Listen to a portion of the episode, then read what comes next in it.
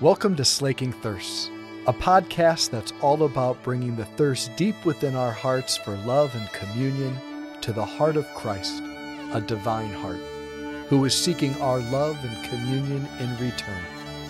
The hope is that the two thirsts would meet and both thirsts would be slaked. So, we're hearing a lot from Mark's Gospel for our daily Mass uh, readings. Um, and Mark's gospel is distinct in its literary character, I would say. That as I read Mark's gospel, the, the imagery that comes to my mind is that Mark, is, Mark ri- reads like a, um, like a comic book or like a, like a graphic novel. And here's what I mean by that that there's a real economy of words that Mark has when he's telling these stories. He gets so much packed in to such concise little sentences. There's not long, flourishing descriptions. There's not a lot of adjectives. It's, it's action, this and this and this. One of the words that you see over and over again in Mark's gospel is the word immediately. Immediately this happened, and then this happened, then immediately this happened. There's a lot of action, almost like a storyboard. So, I bring that up because the gospel we have for today doesn't seem, at least on the surface, I would say, to contain a whole lot. It seems, at least when I first read it, I'll just speak for myself when I first read this, I don't know, a day or two ago, um, it just felt like one of those like filler passages in the gospel, transitioning us from one action scene to another action scene. That this is Jesus going from A to B. It just didn't seem like there was a lot there. But as I sat with it, as I sat with it, as I just let the Holy Spirit speak, just so much came bubbling up to the surface. So we're going to be here for a few hours this morning. I'm just kidding. So here's, here's what the Lord showed me as I was sitting with this. This is where the Lord drew my attention. Two places, two movements, if you will. Uh, first is Jesus' reaction to the crowds, and then secondly, the crowd's reaction to Jesus. Paying attention to these, we can draw out some beautiful things. So let's start with this first Jesus' reaction to the crowds. So, what's the situation here? Well, you got very large crowds of people that are uh, following him. The streets are swelling. People are coming to him from everywhere. Think of what it looks like when, like, some young teen heartthrob comes into a city and he gets swarmed by, you know, thousands of screaming young people, right? Think of like Beatlemania or like Justin Bieber when they would come. I'm sure all of you are big Justin Bieber fans. Do you know who Justin Bieber is? Cool. Okay. Beatlemania, huh? huh? Got to know my references. Okay. But think of that, like the imagery of huge swarming crowds, people kind of losing their minds. I want to get to this person, right? So why? Why? Because Jesus has been radically changing people's lives. Radically changing people's lives, curing them of diseases like these this intractable pain that people have been carrying, suddenly because they met this man, it's gone. Like it's beyond hope. It's beyond hope what he brought into the world. They had given up hope and suddenly they find themselves restored. Like we can't even imagine. We can't even imagine what this stirred up in people's hearts this fervor. I must get to him. I must get to him. So you have this crowd swelling in these streets, and you have this very human problem. Like Jesus is concerned that he might get crushed. It's a very human problem, let's just say. And notice how he responds. And let's be reminded again of who we are talking about. We're talking about the second person of the Trinity, God incarnate, who, who could have simply closed his eyes and willed the crowd to disperse. Right? He could have simply spoken to every guardian angel and asked them to lead every soul away. He could have flexed his mighty power, if you will, to deal with the situation, but he doesn't. He responds with a very practical, we could say, very human solution prepare a boat for me. Prepare a boat for me. Have a boat ready for me that if it gets really hairy, I'll just go into the boat and be offshore and I'll preach from the boat. A very practical human solution to a very practical problem. I could spend a long time reflecting on this, but I, I, just think it's good for us to reflect on this for our own lives because, I mean, there's, there's many seasons of our own lives where we are crushed by all sorts of issues of stress or anxiety or this thing or that thing. Life pressing in. And maybe we find ourselves in prayer crying out, Lord, just, just snap your fingers, take this away. Right? Make this situation go away, make the stress go away. God, can't you just please intervene and make this thing better? Give me a divine solution to my human problem. And God's up there going, Have you considered taking a walk? Like, have you, have you considered have you considered calling a friend?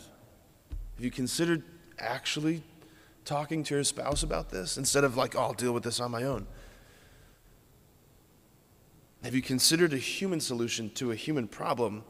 I, am sure I've preached about this before, at least I brought it up at one point or another, but Thomas Aquinas, in his treatise on the passions, he's reflecting on sadness at one point and all the different kinds of sadness, right? Only Thomas Aquinas, uh, only Thomas could nuance sadness into like 15 categories of sadness. Anyway, but he offers these several remedies for sadness, and not a single one of them is a quote unquote spiritual thing. Right? This is Thomas Aquinas we're talking about, right? The angelic doctor. A very saintly man. Not one of the remedies to sadness is go pray a holy hour, go pray a rosary, have you considered praying with some scripture?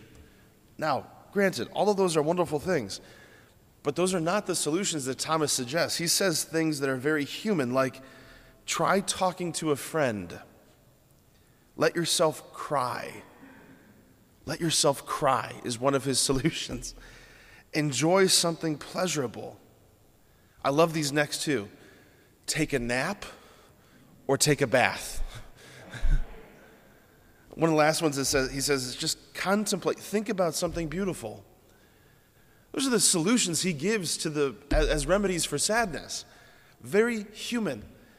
Like the incarnate God, when God becomes flesh, he didn't flee from humanity like we often want to do.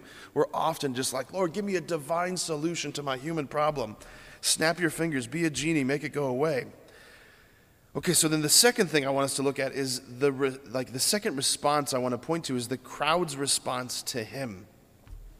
I just want us to notice and maybe let ourselves be challenged by, but I want us to notice how they're responding to him.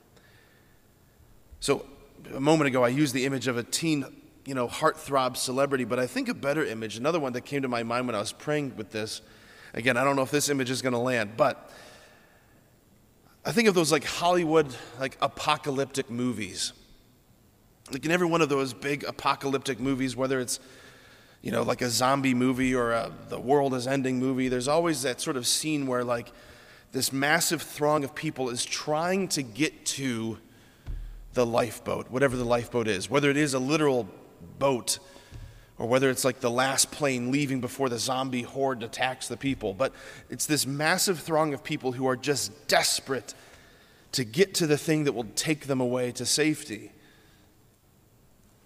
Like in other words, like this desperation arises that says, if I don't get to you, if I don't get there, then I'm going to die.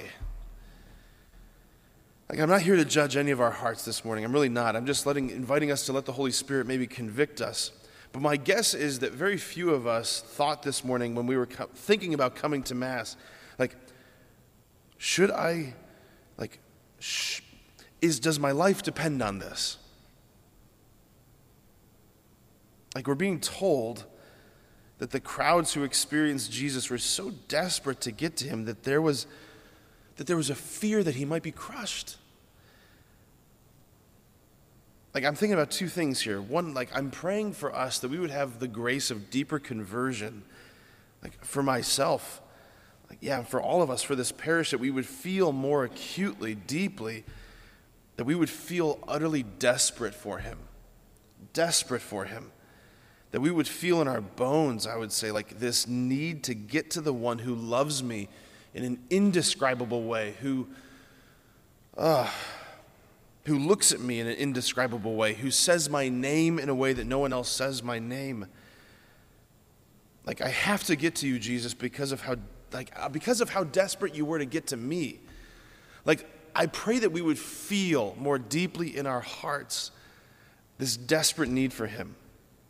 And then secondly, I'm I'm praying that we would become like the living evidence of Him in the world. That, like, when others would see us, when they would interact with us or encounter us as His disciples,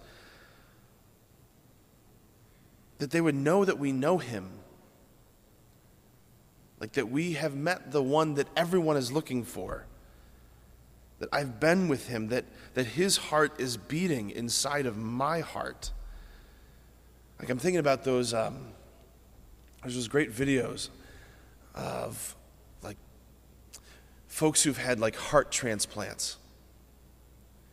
And like the person who obviously gets their heart transplanted has died, and yet that heart continues beating in the chest of another person. And you see maybe videos of the family members of the deceased listening with the stethoscope to the heart of their loved one beating in the chest of somebody else.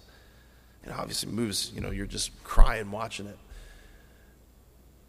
Like people should hear Jesus' beating heart in us.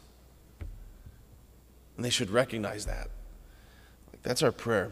That that would become more and more true for all of us, for this parish. Amen.